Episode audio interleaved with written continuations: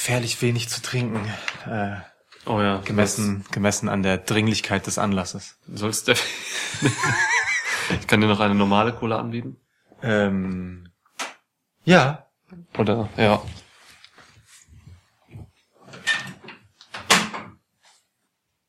Während Niklas weg ist, wir werden versuchen, diesmal nicht Tony Storm zu erwähnen.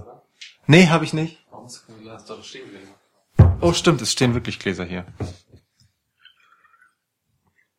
Geil, es hat den Kohlensäuregehalt von Wasser.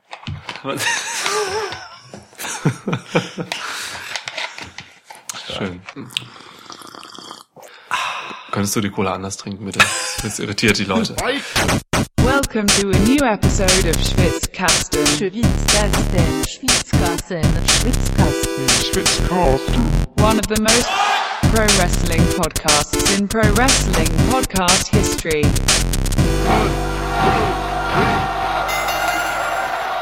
Wir sind hier zusammengekommen als Selbsthilfegruppe der Raw-Zuschauer, um darüber zu sprechen, wie man damit umgehen kann, was gerade bei Raw passiert.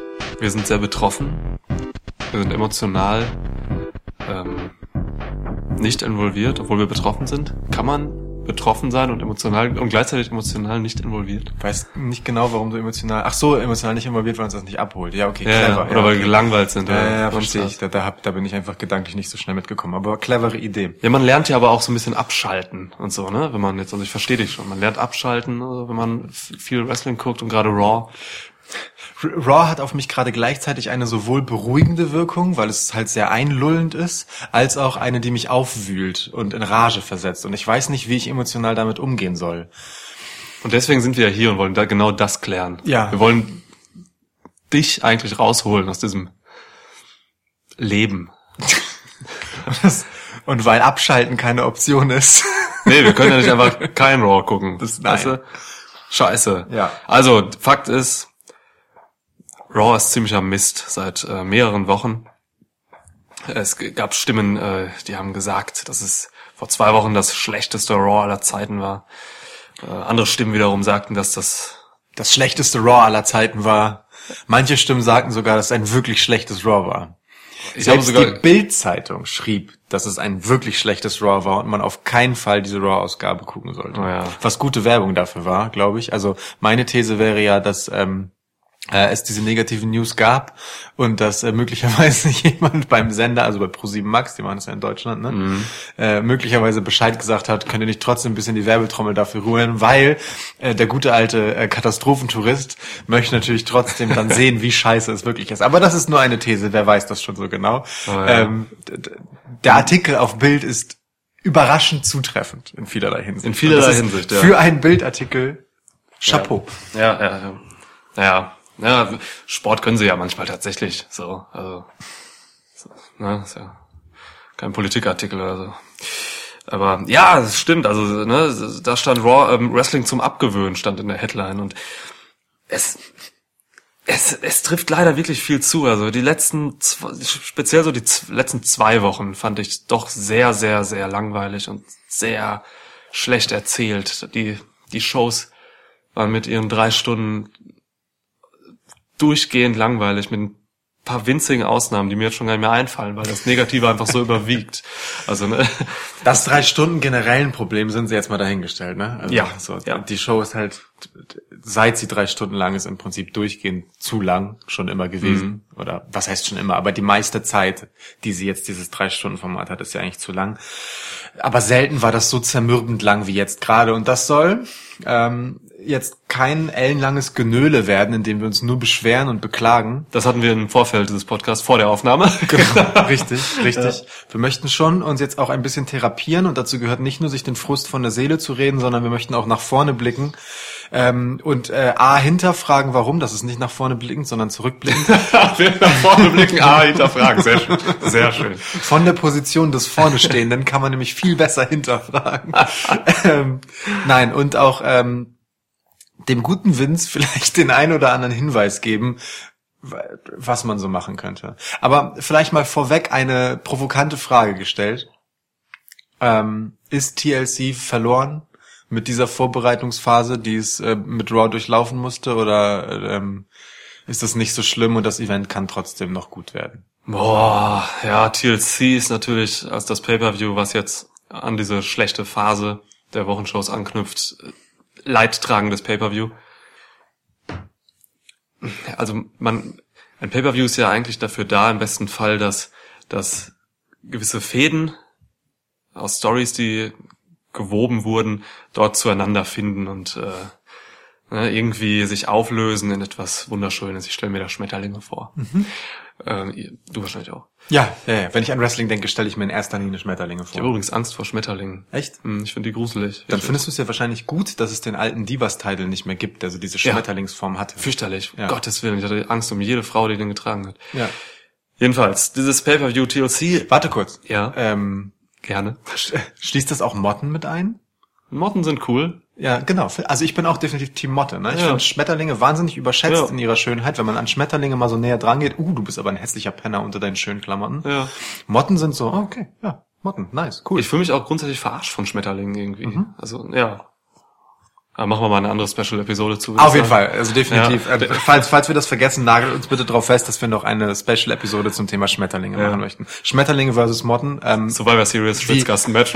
genau, wie, wie könnte ein Wrestling-Match zwischen Schmetterling und Motten aussehen? Wir stellen unsere äh, Lieblingsteams zusammen, Ja. ein Stable aus Schmetterling gegen ein Stable aus Motten und machen dann ähm, Matchpaarungen und so weiter. Äh, das wird super. Ich bringe Motra ins, ins Spiel. Die mächtige Motra. Sehr gut. Okay. Ja, also, ne, zurück. ähm, TLC hat, hat wirklich jetzt das Problem, dass, dass, dass man mit überhaupt keiner Emotionalität irgendwie da, da reingeht als Zuschauer.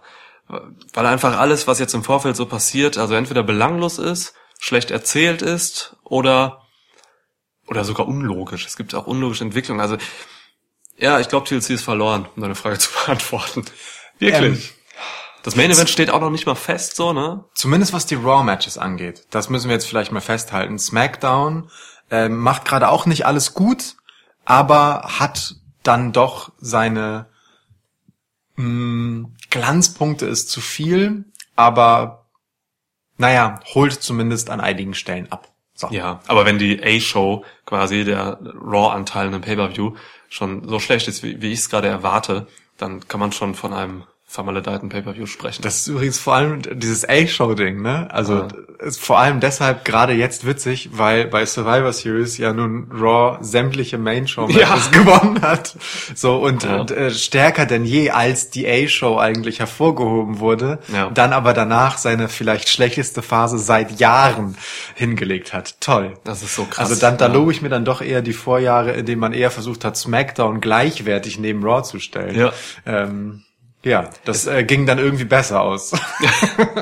Es haben sich auch wirklich alle, alle Größen des, oder viele Größen des Wrestling-Business jetzt so in den letzten Tagen zu Wort gemeldet. Ich habe jetzt noch ein Interview mit Jim Ross gelesen, ähm, der auch versucht, Erklärungen dafür, dafür zu finden, warum jetzt gerade einfach irgendwie so viel schief läuft.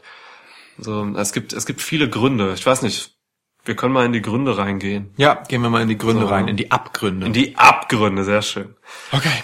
Dann, ähm, ja, Niklas, nimm mich mit in den Abgrund. Nimm mich Zeig mit. mir den Weg.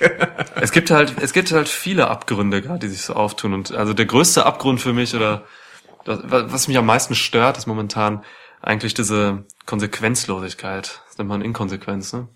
Also diese Inkonsequenz, ähm, mit der man sowohl Storylines äh, erzählt, als auch äh, Charaktere zeichnet gerade. Ähm, es ist also generell auch keine Konstanz in den Charakteren drin. Also das, Ja. wir haben eben noch über die vielen Turns gesprochen. So, das ist ähm, wenn man mal zwei Wochen oder so oder drei Wochen keinen Raw geguckt hat und dann mal einschaltet wieder, man wundert sich einfach oder man fragt sich, wow, Moment, warum ist der jetzt auf einmal wieder böse und der war doch gut und der ist doch jetzt gut, hä?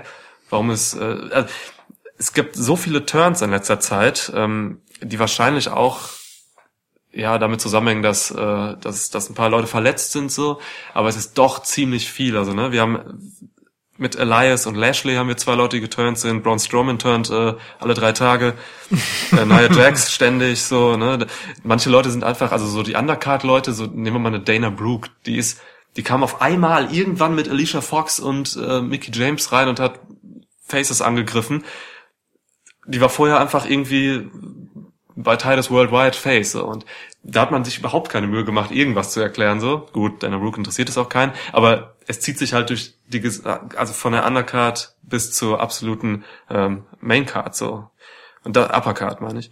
Und das ist halt irgendwie ein Problem, schon allein deswegen, weil man nicht nur irritiert ist, sondern auch meiner Meinung nach so ein bisschen das emotionale Investment so in die Charaktere verliert. Ja, so. ich So glaube, geht's das mir ist das Zuschauer. Das ist der springende Punkt, ja. Das ist wirklich der springende Punkt. Es lässt kalt.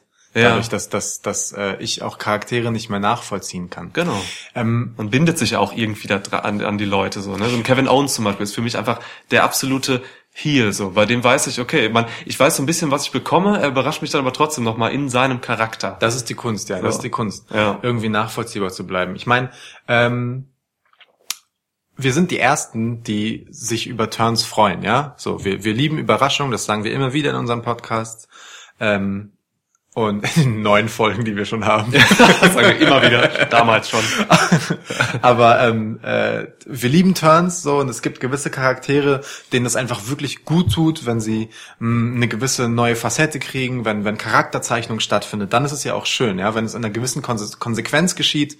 Ähm, Einerseits insofern, dass es Konsequenzen hat und andererseits, dass es eine Konsequenz aus einer Entwicklung ist. Im Moment fehlt halt beides. Ja, ja. Ne? Schon gesagt, ja. Also in vielen Fällen, ja? Ja. So, es ist, es passiert dann einfach, also anhand von einer Kleinigkeit und dann ab da ist sozusagen dann aber auch Schnitt und ist ein anderer Mensch gefühlt. So. Genau, von einer Woche auf die andere zum Teil bei manchen Charakteren. Also so. nehmen wir mal Nia Jax.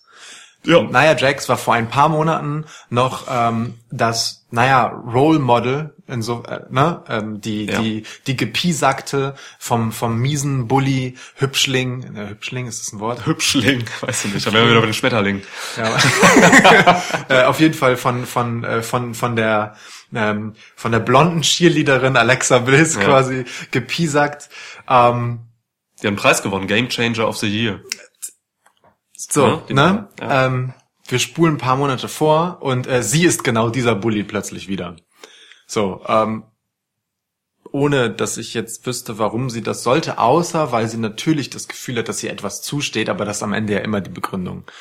Ähm, so. Nia Jax regt mich sowieso auf, weil Nia Jax wurde auch Storyline-technisch, die wurde dafür honoriert. Sie wurde gepusht dafür, weil sie einen, also weil sie einen Fehler gemacht hat, indem sie halt Becky Lynch stimuliert hat. Sie hat Becky Lynch ins Gesicht gehauen und dadurch wurde ein das quasi Main Event der Survivor Series, für mich zumindest, ähm, ne, gecancelt. Und äh, man hat Story, man hat die Story so gedreht, dass sie dafür quasi belohnt wird. Ja. So, ne? Sie hat einen Push gekriegt, hat eine Tamina gekriegt. gut, ob das jetzt so gut ist. Ob das jetzt eine Also- Belohnung ist. Aber neben der Tamina sieht selbst Nia Jax fast charismatisch aus. Ja, aber, oh, aber ihr Micwork ist schlechter denn je. Ja. Und sie hat bei der, ich meine, es war die vorletzte Raw-Episode, hat sie so lang geredet, bis Ronda Rousey dann rauskam. Das war Schmerz. So eine lange Rede und es ist wirklich mal, es ist Fremdschämen. Ja, ja, ist schon, schon echt schwierig. Ja. Naja, und auch sie wurde ja im Endeffekt jetzt ähm, mit einem Titelmatch belohnt. Ja, genau. Nochmal Also, dran, ne? boah, Mann, ey. Ja. Ja, ne, aber das ist halt eben dieses, dieses Investment. Einerseits, also ne, diese Inkonsequenz bei, bei, bei, bei einer vernünftigen Charakterzeichnung. Ähm, andererseits, also ne, man hat immer das Gefühl, man reagiert immer gerade zufällig, irgendwie ganz spontan auf irgendwelche Gegebenheiten oder wirft irgendwas wieder um, was man eigentlich erzählen wollte. Vielleicht, äh, dann verletzt sich vielleicht wer und dann macht man wieder was anderes und so. Das ist, da kommt man nicht mit als Zuschauer. So. Und das ist wirklich, das, das kann nachhaltige, schlechte, negative äh, Folgen haben für das Produkt. So. Ein anderer Punkt ist dann aber auch für mich wiederum, dass man ähm, gleichzeitig irgendwie auch einfach zu wenig investiert in die ähm, oder zu wenig Vertrauen hat, ähm, was Pushs betrifft. Also man hat jetzt bei Raw zum Beispiel gerade aktuell kein richtig starkes Babyface, außer Seth Rollins, der gerade aber in einer Fehde steckt mit Dean Ambrose. So, ähm, du hast da diese ähm, ja, Gefolgschaft von Baron Corbin, mit Bobby Lashley, Drew McIntyre und eben den äh, GM Elect. und die demolieren jetzt einfach seit Wochen einfach alles und äh, gehen einzelne Leute an, haben manche auf dem Kieker, zerstören die über Minuten lang. Publikum ist irgendwie nicht so richtig dabei. Du hast aber jetzt nicht so dieses, dieses Face-Gegenstück irgendwie. Du hast Elias und Finn Balor. Und die stehen da. Und eigentlich Braun Strowman, wenn er nicht verletzt wäre, muss man ja sagen. Eigentlich hatte man noch Ja. Braun Strowman, genau. Ja. Man traut sich jetzt aber auch nicht so richtig irgendwie ähm, Bella oder Elias so richtig overzubringen und da Mhm. was richtig krasses zu reißen. Also Bella hatte in der letzten Raw-Episode eine ganz seltsame Rolle, indem er einfach immer so Streiche gespielt hat, mehr oder weniger. Das hat mich sehr irritiert. So, und Auch unbegründet, ne? Also auch, auch da wieder, woher kommt das plötzlich? ja gut, er fühlte sich gemobbt von den, von Baron Corbin und Ja. seinen Shenanigans. Schon klar, aber ähm, ich weiß nicht. Also ich, ich, auf mich wirkte das so unvermittelt, lag aber auch bisschen am Schnitt, äh, weil, weil, weil der Live, die Live-Regie das bisschen verkackt hat bei der äh, Leo Rush-Geschichte, weil man halt nur gesehen hat, wie nachdem Leo Rush vor den Füßen von Elias auftauchte, so rein, ne? ähm, Ja. genau, ähm, man kurz dann auf ähm, einen grinsenden Bella geschnitten hatte. Ja. Aber ich meine, Bella grinst immer, keine Ahnung, ob das in dem War auch ein Archivbild gewesen. sein. ob das in dem Moment irgendeinen Zusammenhang hatte. Das mussten dann die Kommentatoren erst auflösen, dass er Ja. äh, derjenige war, der Leo Rush vor die Füße von Elias geworfen hat. Aber apropos Elias, das ist auch nochmal so ein Punkt. Elias ist so ein Fall von einem Face-Turn, ähm, der keiner ist. Da ist ja gar nichts geturnt. Elias spielt einfach seinen Charakter genauso weiter wie vorher, nur in beschnitten. Und zwar ziemlich stumpf beschnitten. ne? Ja, wirklich. Also er ist ja, man hat einfach erkannt, okay, Elias ist auch nach einem halben Jahr oder so, oder länger eigentlich, viel länger, Ja. gefühlt zumindest, äh, oder sagen wir so, auch nach einem halben Jahr, ohne dass er großartig relevante Matches gerestelt hätte, Mhm. sondern eigentlich nur bei Shows aufgetaucht ist, um äh, Songs zu singen, in denen er andere Wrestler beleidigt oder das Publikum beleidigt oder beides. Oder die Stadt, ja, was ja das Publikum ist, ja. Genau. Ähm, die ganze Stadt ist in der Regel das Publikum. Ja. ähm, ist er immer noch wahnsinnig over. Leute finden ihn immer noch unglaublich witzig. Und was hat man draus gemacht? Man lässt die Beleidigung der Stadt weg, lässt ihn nur noch Wrestler beleidigen und ansonsten macht er das gleiche wie vorher. Also das heißt, es bringt seinem Charakter eigentlich gar nichts, es nimmt ihm nur etwas weg, denn ähm, plötzlich fehlt einer seiner Catchphrases und von denen hat er natürlich eine ganze Menge. Trotzdem fehlt einer seiner Catchphrases halt der letzte Punkt. Er bittet das Publikum nur noch darum, äh, die Cellphones zu silenzen, ähm, den Applaus zu holden und nicht mehr ihre Mouths zu schatten. Ja. So. Also warum denn nicht? Ich Stimmt, das letzte sagt er aber nicht mehr, ja. Äh, genau, er könnte doch einfach sagen so, Ah. also auch, auch so, auch so, ich sage mal so sympathisch, arrogant, verschmitzt sagen so, und halt eure Klappe, bis ich fertig bin. Ja, so, klar, ne? wird Also- ja keiner jetzt deswegen sagen, oh, jetzt ist Elias wieder der mega böse Heel. Genau, so ein Arschloch. Ja, so, also, ja, ja. Als wäre das so schlimm. Aber nein, man macht diesen super stumpfen Schnitt. Und ich, also, was soll das denn? Ja, das ist Wrestling für Blöde. So, ne? Wirklich, ja. Also das, da traut man auch dem Publikum einfach nicht zu. Also ich fühle mich verarscht von sowas, echt. Ja. Und ich habe seitdem auch keinen Song mehr von Elias gehört. Das wiederum ist äh, eine gute Nachricht. Ja, also, ne, man hat jetzt so ein bisschen das Gefühl, dass sie jetzt gerade vielleicht einfach, also auf, auf Braun Strowman warten so ein bisschen, ne? Mhm. dass sie ja da wirklich denken, ähm, ich- du hast das im Vorfeld eben gesagt, ähm, dass sie jetzt irgendwie nicht wissen, wann wird er wieder fit und so, vielleicht zu TLC, vielleicht klappt es. Dann haben wir wieder dieses Gegengewicht zu der ähm, bösen Autoritätsgruppe da. Die böse Autoritätsgruppe. Böse Mega Auto- guter ja, Stable-Name. Die böse Deutsche Nazis Bag. werden das dann so. Bag. Bag Authority Guys. oh Gott. Ja. Also, Stable-Namen gehen hier in letzter Zeit einfach Was- was über, über den Tisch wie UFC Girls hatten wir letztes Ja, Mal. UFC Die Girls und wir hatten irgendwas mit Honor. Ja, Honor Era oder so. Das stimmt. Das stimmt. Wir beide und John Cena im Stable war das. ja, okay. Also, wer das äh, gerne im Survivor Series Podcast reinhören, wer es noch nicht gemacht hat. Dort gibt's schöne Stable-Namen. Ja, genau. Also, ich habe das Gefühl, man hat Angst, irgendwie dann sich klar zu positionieren. Ähm, jetzt in Bezug auf diese Faces, man hat auch Angst, irgendwie die Leute over zu bri- bringen, over zu bringen. Over to bring. So, ne? so, so ein Finn Bella könnte man auch einfach mal seit drei Jahren schon einfach mal overbringen. Das ist halt das So, Krasse, ne? macht man also, nicht. also warum nicht? Ja, So, also beim Publikum ist er ja durch die Decke die ganze Zeit. die, durchgehend noch so. Und das wundert mich schon, Ja. ne? weil er halt wirklich auch teilweise so langweilig ist. Matches hat er natürlich viel, ne? Also Ja. er, er jetzt hat er, glaube ich, Jinder Mahal gewrestelt. Sieben Minuten Match Jinder Mahal. Cool, wir müssen ja drei Stunden füllen. Immerhin mal nicht äh, in einem Six-Man-Tag. Ja, das, das, das wiederum fand nicht so oft statt jetzt in den letzten zwei Wochen. Das Ja. muss man hochhalten, das stimmt. Nur bei den Mädels, glaube ich, wieder. Ich weiß nicht. Also das. Schritt für Schritt. Aber diese, diese Braun Strowman-Hängepartie ist natürlich fies, ne? Also da, da geht dir ähm, vor einigen Wochen zuerst Roman Reigns flöten. Ja. Also natürlich aus tragischen Gründen. Ja. Ähm, aber der über Jahre hinweg äh, designierte ähm, ja, Top Guy der Company ist raus. Ähm, an dessen Stelle hat sich zwischendurch in der Beliebtheit beim Publikum und äh, auch in der was die Rolle in den Shows angeht, schon irgendwie Braun Strowman geschlichen, also so sehr wie halt jemand seiner Statur schleichen kann. ähm, und äh, den musst du dann kurzerhand wieder faceturn, wirklich sehr kurzerhand. Ja. Und, also Direkte Reaktion auf Romans Leukämie-Erkrankung war das. ja, ähm, deswegen halt auch sehr mit der Tür ins Haus gefallen. Das passt wieder mehr zu Strowman in der Bildsprache. Nee, stimmt. die, die Sprachfiguren kommen so Ja, rein ja. und wir gucken halt mal, welche passt. ähm, nachdem man ihn ja gar nicht so lange vorher erst äh, überhaupt zum Heel geturnt hat. Ne? Ähm, Ja. der ist jetzt halt raus, so und du stehst halt sozusagen ohne deinen eigentlichen geplanten Top Guy da und ohne die eigentlich geplante Alternative dafür und hast deinen dritten eigentlichen Top Guy mit Seth Rollins ähm, nebenbei schon in eine andere Fehde verwickelt sozusagen, ähm, die ein bisschen für sich existiert, ähm, über die wir vielleicht gesondert sprechen müssen auf eine andere Art, weil sie äh, in ihrer Konsequenz zumindest ein bisschen besser ist, aber durchaus auch einige Fragwürdigkeiten mit sich bringt Ja.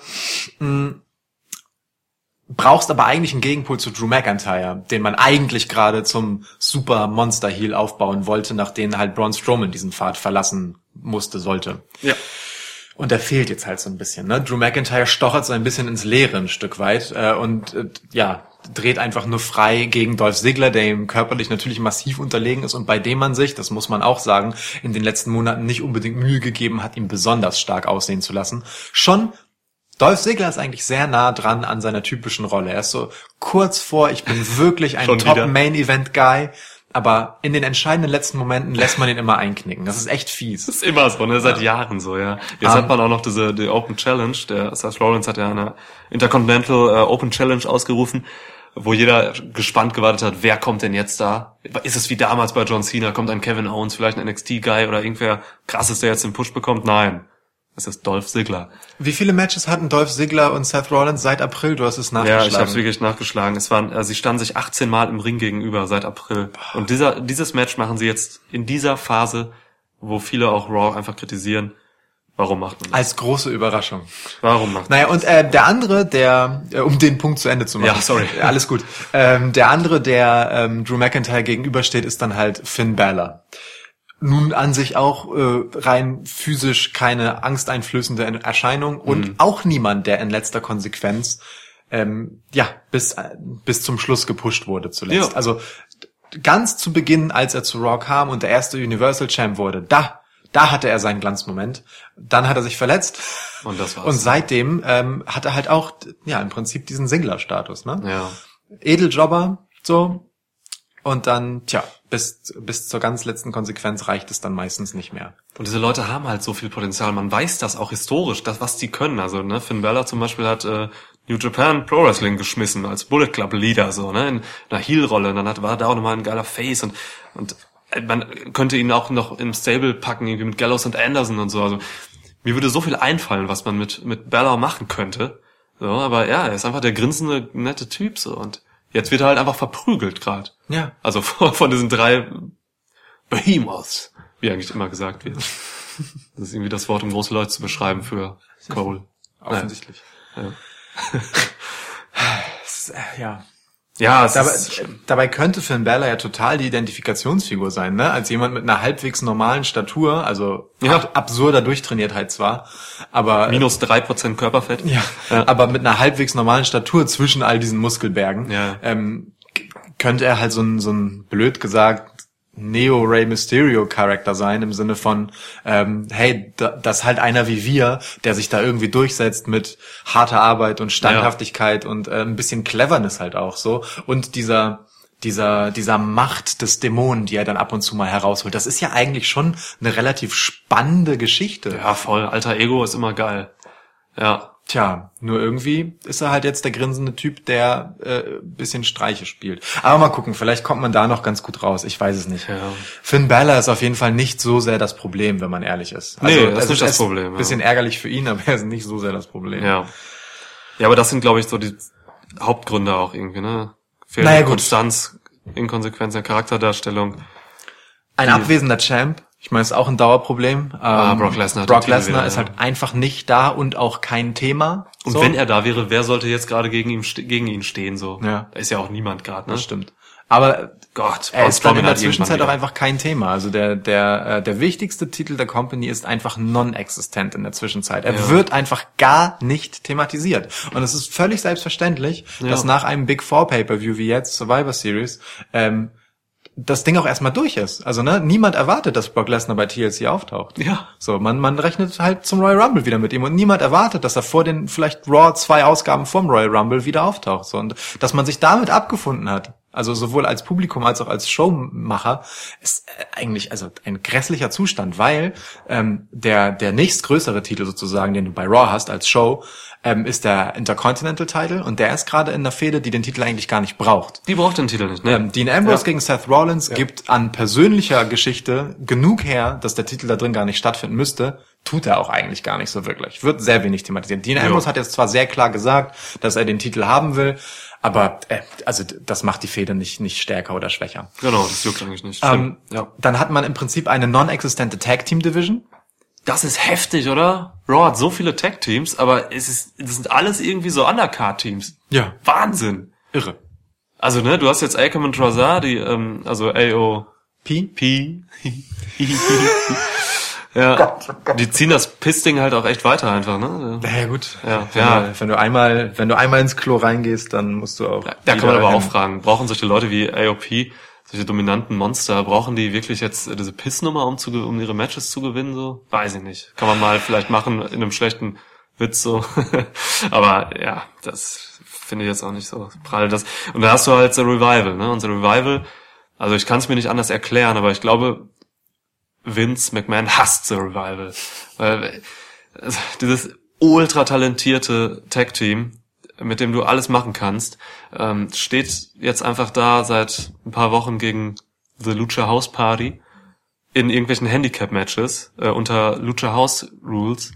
Kein Mensch weiß, was das soll, warum das so ist. Selbst Baron Corbin hat einem der Kommentatoren, ich glaube Corey Graves, gesagt, dass er nicht dafür verantwortlich ist für diese Match-Ansetzung. Diese Lucha House Rules, die Ja. erlauben, dass alle drei aus dem Team teilnehmen, ja. Das, ja, genau. Selbst in, selbst in einem Singles-Match war das ja jetzt so, ne? So ein Quatsch. Scott Also, Dawson war alleine gegen die drei. so ein Quatsch. Also, ähm, Ah. ich glaube, The Revival haben das Schicksal von ähm, äh, Jamie Noble und Kid Cash. Sie sind halt ein bisschen zu klein für die Brawler-Typen, die sie sind. Tja, damit Pech. Mal ganz abgesehen davon, dass sie äh, im Ring und vor allem am Mikrofon 47 mal so talentiert sind. Oh ja, oh Ähm, ja. aber äh, außer, dass sie halt auf ewig die Prügelknaben sozusagen sind, die im entscheidenden Moment, spätestens im entscheidenden Mhm. Moment verlieren, ähm, ist da offensichtlich nicht so viel zu holen in Main-Shows, was super schade ist, Ja, weil die beiden bei NXT unglaublich unterhaltsam waren. Ja klar, die Matches gegen DIY waren einfach Wahnsinn. Match of the Year auch gewonnen und so. Also, ja, ich ist sträflich so und der Rest ist halt Bullshit, ne, in der Division, Tech Division. Genau. Und dann äh, bleibt uns noch äh, der Damentitel. Gut, klar, da hat man mit Ronda Rousey genau den klaren Superstar-Face, ähm, den man bei den Herren nicht hat. Ja.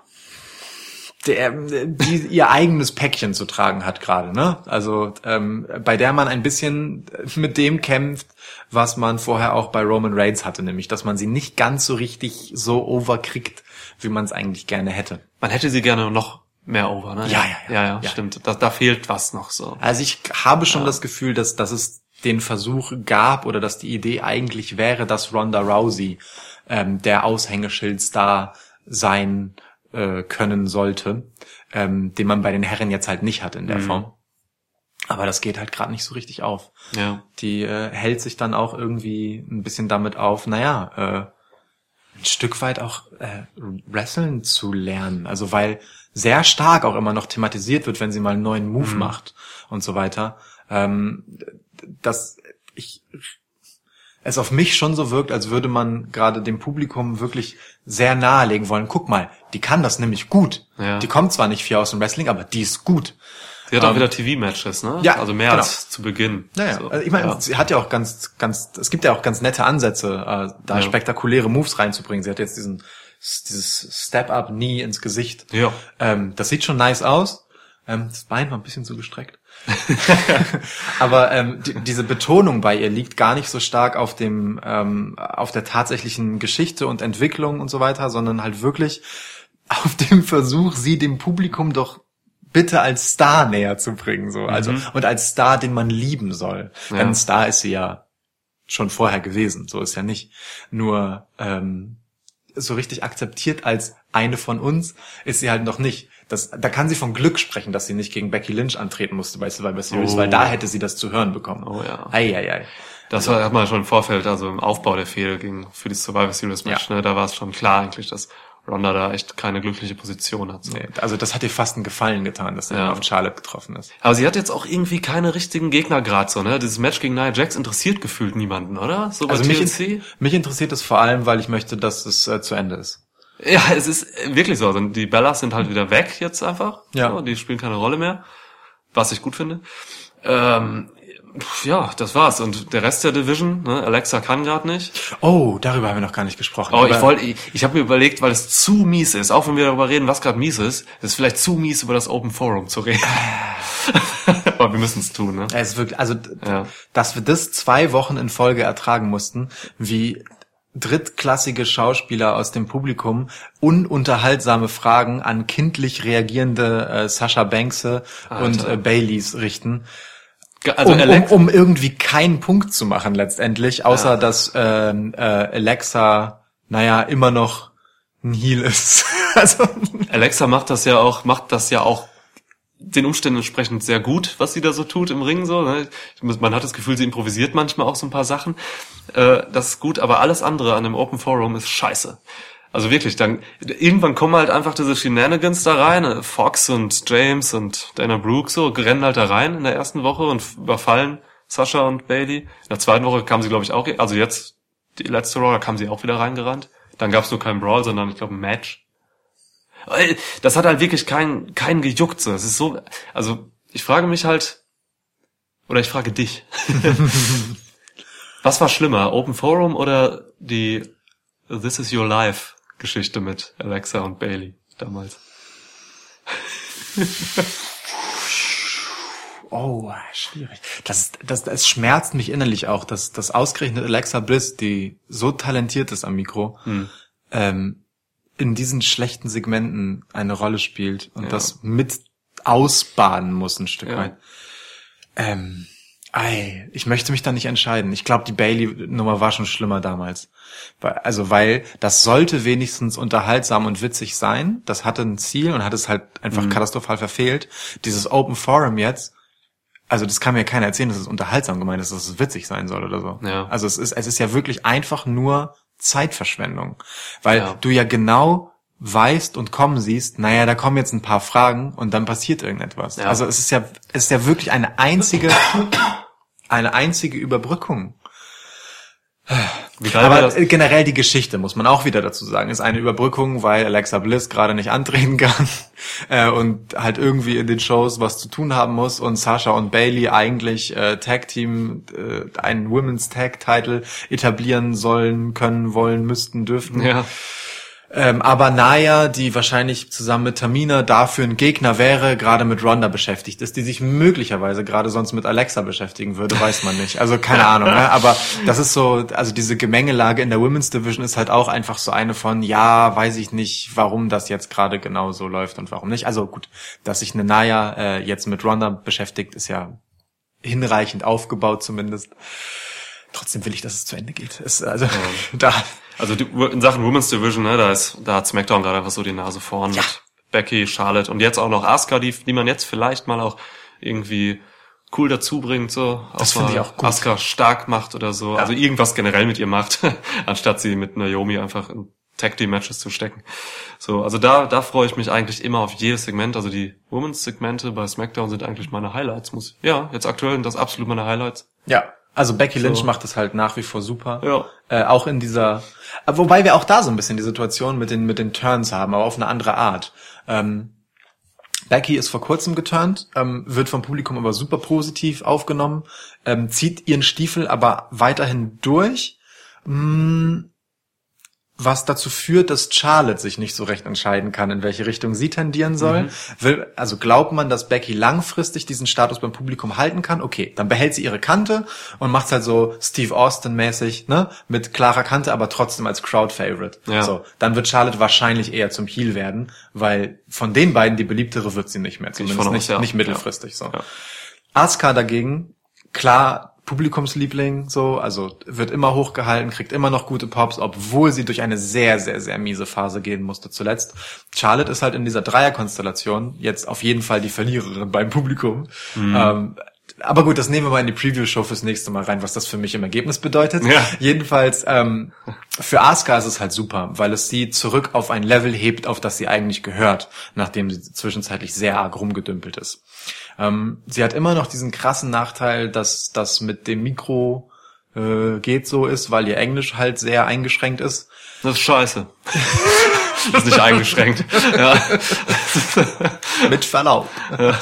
ähm, aber äh, ja, sie ist wenigstens wieder da, wo sie hingehört, was die Competition angeht. Ja. Ich, da freue ich mich ein bisschen auf das Match. Generell ist SmackDown tatsächlich jetzt die bessere Show.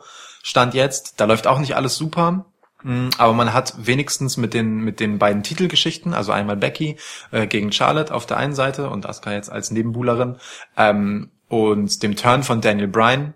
Der uns sehr gut gefällt bisher. Ja. Genau. Danke, dass du für mich sprichst. Ja. Ähm, wenigstens Geschichten, die packen.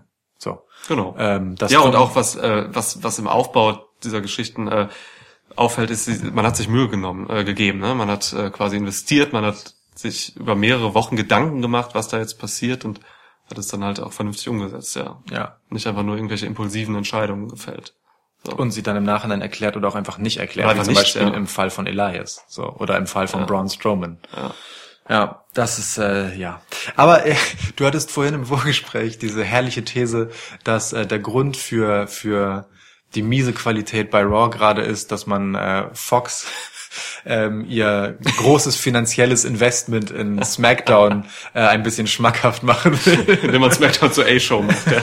Aber vielleicht ist das auch eine Möglichkeit. Ich weiß nicht, ob demnächst vielleicht ähm, Verhandlungen mit dem USA Network über Raw da, äh, anstehen, ähm, dass man daran arbeitet, äh, sich eine gute Grundlage zu schaffen, Raw wieder auf zwei Stunden zu kürzen. Aber das wäre gut. Das wäre, dann müsste man aber wiederum, glaube ich, ein paar Leute entlassen. Also der, der Kader ist einfach so aufgebläht, ähm, gerade von Raw, dass Da man, dass man den, also man könnte mit diesem Kader schon drei Stunden füllen, wenn man sich äh, kreative Arbeit äh, zutrauen würde oder einfach mal ja gut schreiben würde. Äh, Wenn man auf zwei Stunden runterginge wieder, müsste man echt ein paar Leute rausschmeißen. Da ist so viel Bullshit bei, ne? Irgendwelche No Way Joses und Mahals und so und also es gibt viel, viele Leute, die gehen müssten. Jetzt ist Rhino gegangen in der Ja. letzten Episode.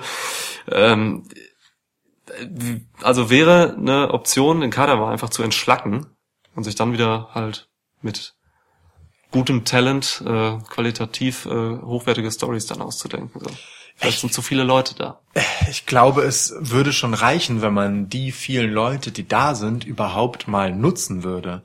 Also viele von denen tauchen ja gar nicht auf gerade. Ja, es sind wirklich zu viele. Also, es ist es ist ja auch nicht so, dass die nicht auftauchen, weil es zu viele von denen sind und man versucht das irgendwie durchzurotieren und einige da auf der Strecke bleiben, sondern sondern du siehst halt gefühlt die gleichen, ich weiß nicht, zwei Handvoll Gesichter in allen Shows und dann, also das ist dann vielleicht so 75 Prozent der Sendezeit und dann kommen halt noch fünf andere Leute dazu, die so ein bisschen durchrotieren. Und das war's dann halt. Also ich kann mich nicht erinnern, dass bei Raw in letzter Zeit mal großartig am Personalkarussell gedreht wurde und nicht die gleichen Leute wie in den Vorwochen zu sehen waren, zumindest was die Hauptteile angeht. Ja. Das macht ja auch Sinn, wenn man konsistente Stories erzählen will, nur gefühlt drehen die sich um immer die gleichen Leute und es kommt da kein anderer mehr mal von der Seite wieder mit rein.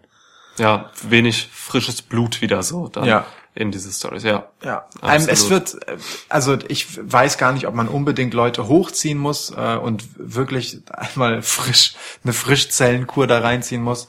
Ähm, aber vielleicht würde so ein guter alter Superstar-Shake-up jetzt gerade wieder ein bisschen was tun. Ich weiß nicht. Also kann hochziehen würde ich sagen, hilft jetzt gerade nicht. Das ist nicht Nee, das genau. Problem. Also noch, man muss nicht noch mehr Talent beifügen. Ich glaube, man muss wirklich sich jetzt irgendwie hinsetzen und sich rebooten und den Writern sagen, sie sollen eine geile, sie sollen vernünftige Stories schreiben. So, das Ja. ist kein gutes Storytelling gerade.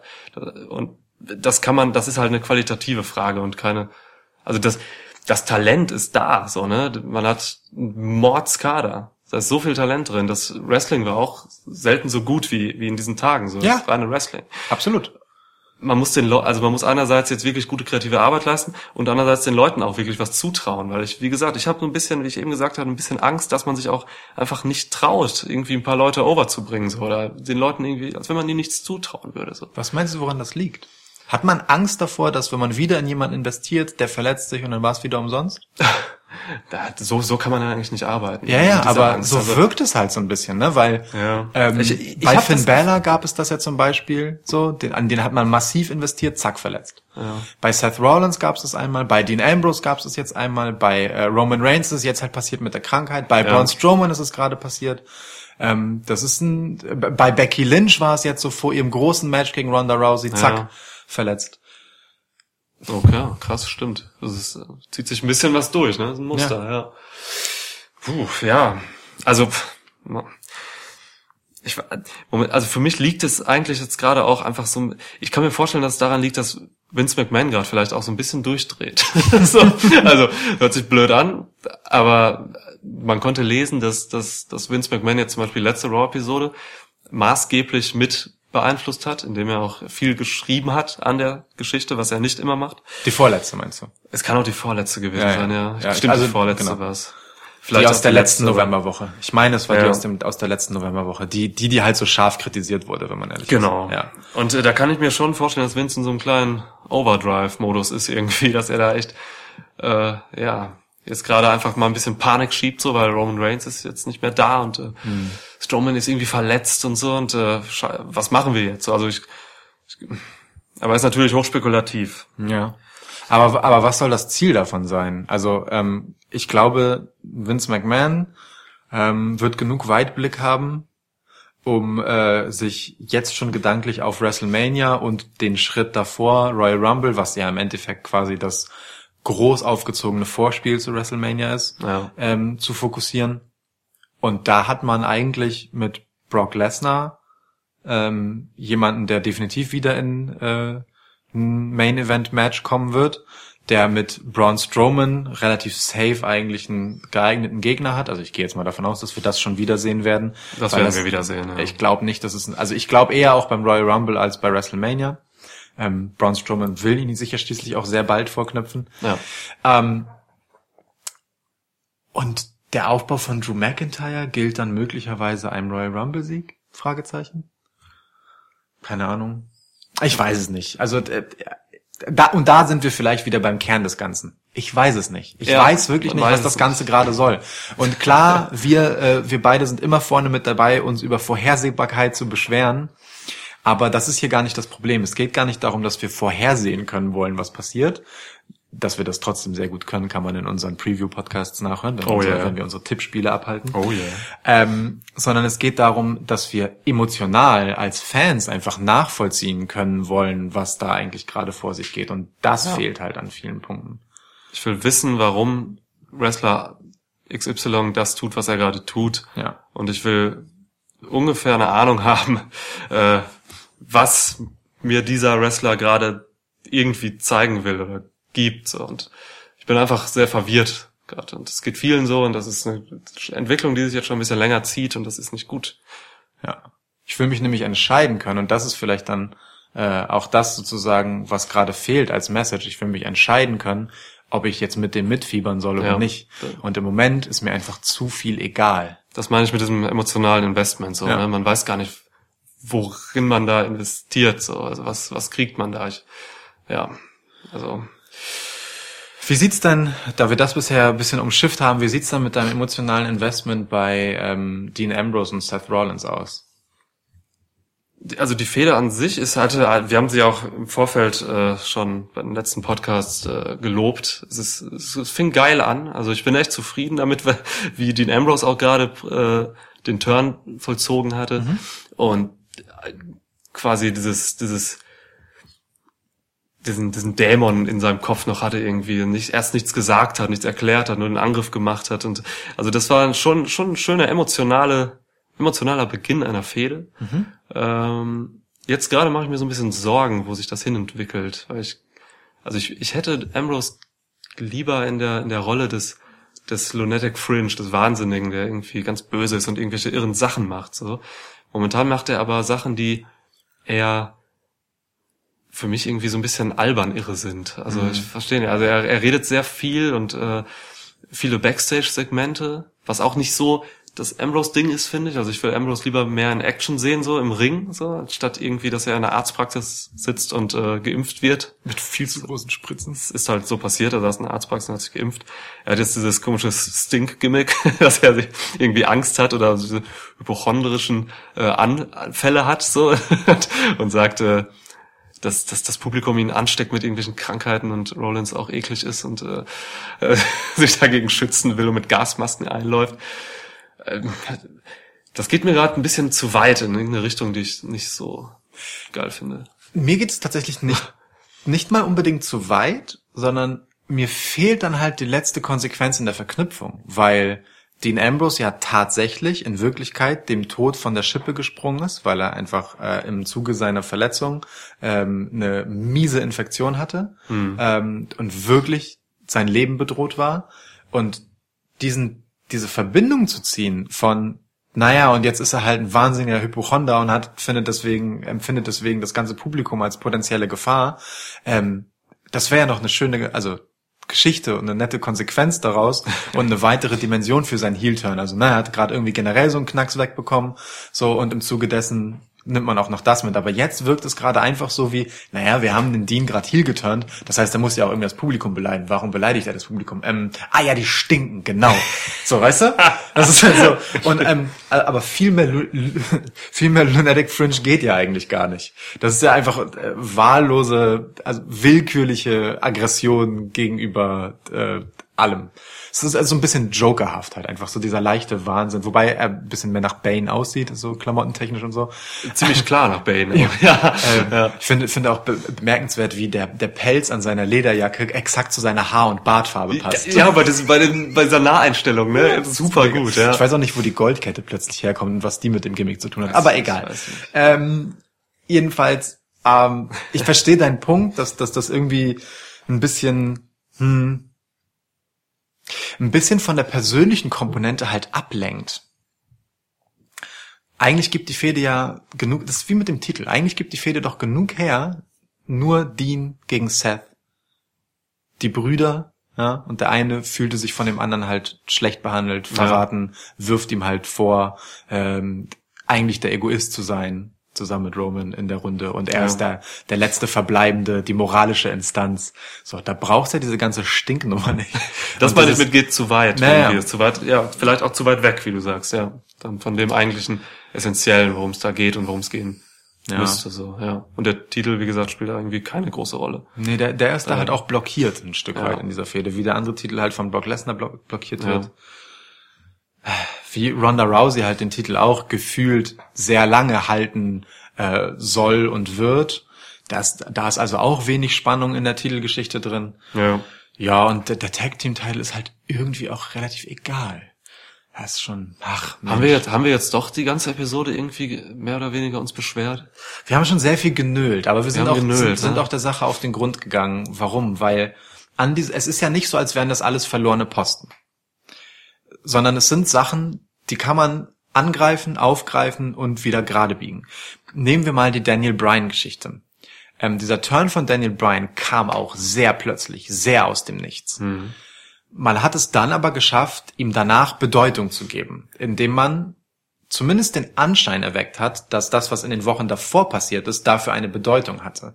Ja, dass es darauf hingeführt hat. Ich bin mir bei der Daniel Bryan Geschichte überhaupt nicht sicher, ob das so war oder ob das nicht wirklich einfach ein auf die Schnelle durchgezogener Willkürturn war. Ja. Aber er macht im Nachhinein total Sinn. Es kann halt nicht immer so laufen wie jetzt bei Johnny Gargano bei NXT, wo man sich Wochen, Monate Zeit nimmt, um diesen Turn aufzubauen, indem man ihn sogar rauslässt aus den Shows, um ihn dann wieder auftauchen zu lassen als die große Auflösung. Oh mein Gott, es war Johnny Gargano, Ja. ähm, der Alistair Black angegriffen hat. Johnny Gargano ist plötzlich Heel. Wir nehmen uns dann auch wieder total lange Zeit, um seine Dämonen zu erklären. Erst aus seiner Perspektive. Dann lassen wir das Ganze auch in den Ring überschwappen, in seinen Wrestling-Stil und so weiter. Das passiert bei Daniel Bryan ja auch mit so einer gewissen neuen Härte, die da ist und so. Ja. Da bekommt das Ganze Bedeutung und Gewicht. Und das kann man auch bei Raw machen. Das kann man da auch noch rausholen überall. Es muss nur passieren. Es muss nur, muss nur den, äh, den Akteuren bewusst sein, dass das ist, was fehlt. Bedeutung im Endeffekt.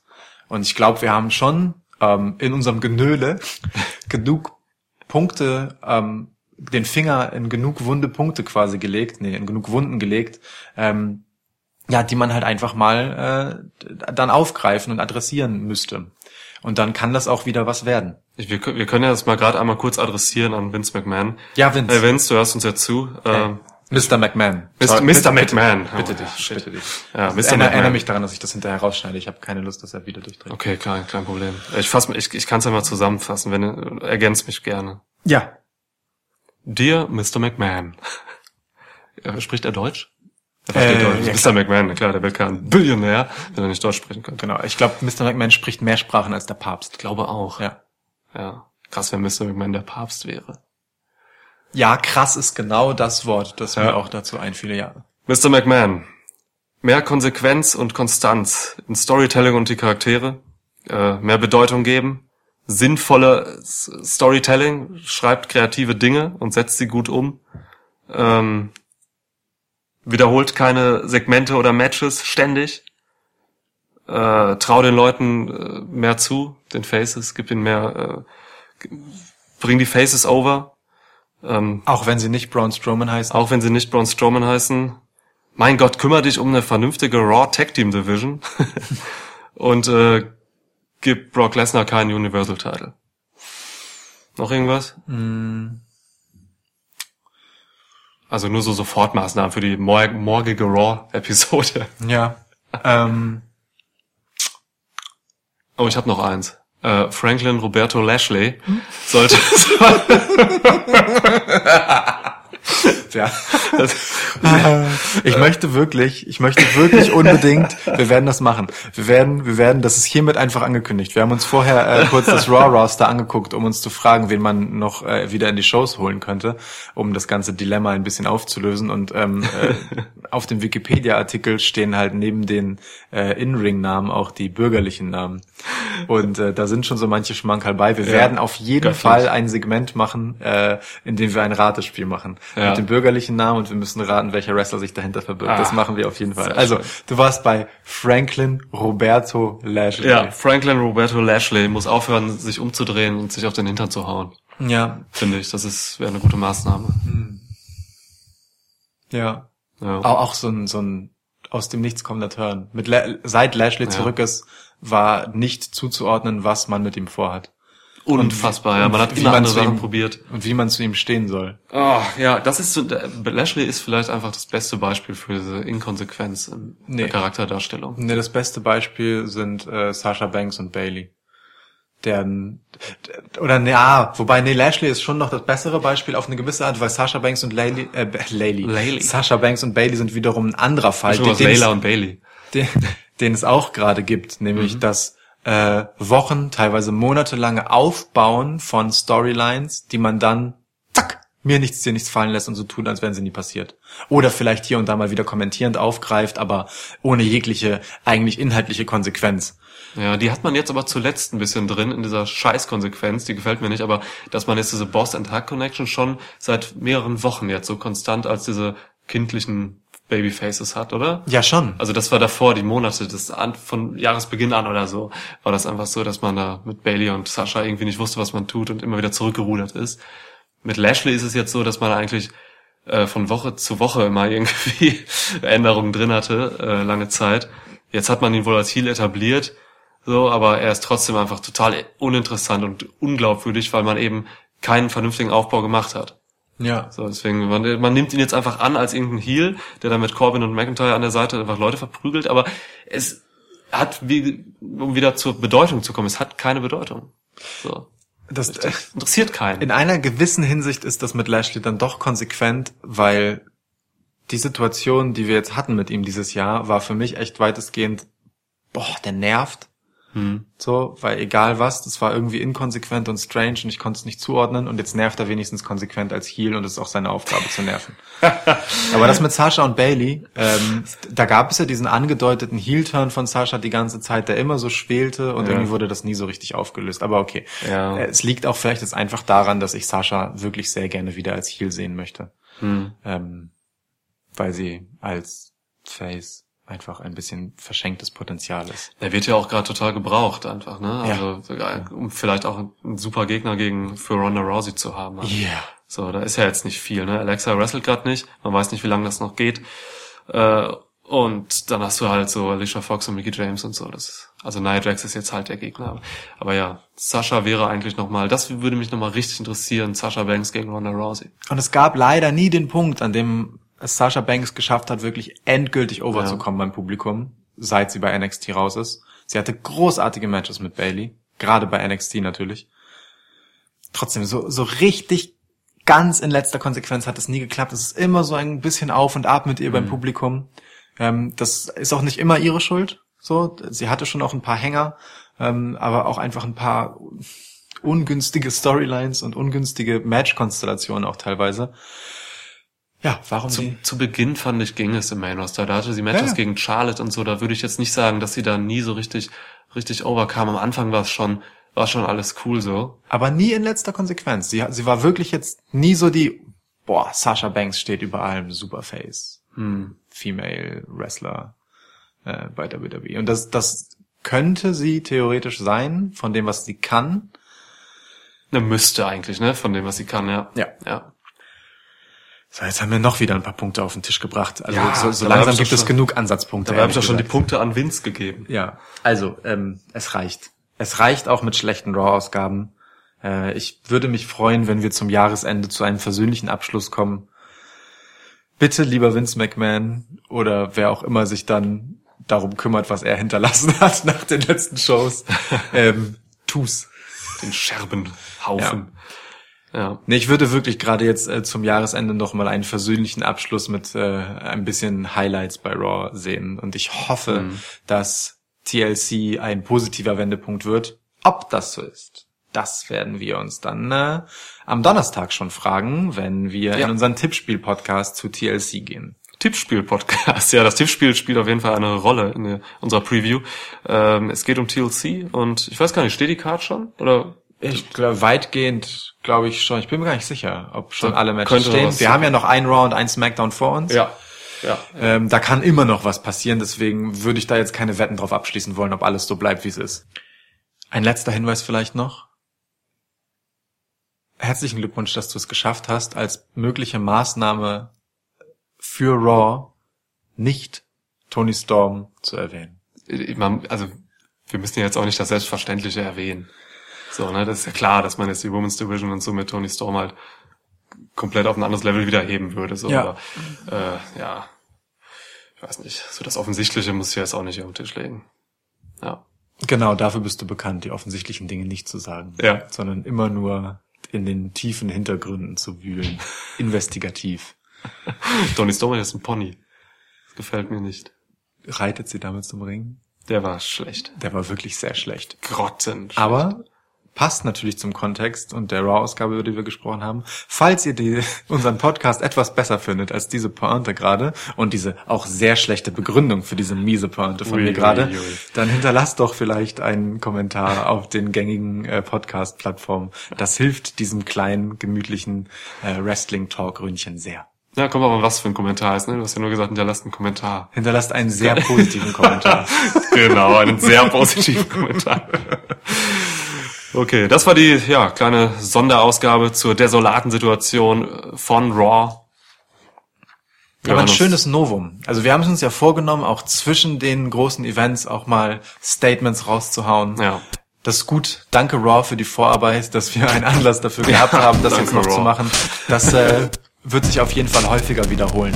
Wir hören uns auf jeden Fall, oder ihr hört uns äh, am Donnerstag wieder und ja, genau, das wäre es erstmal.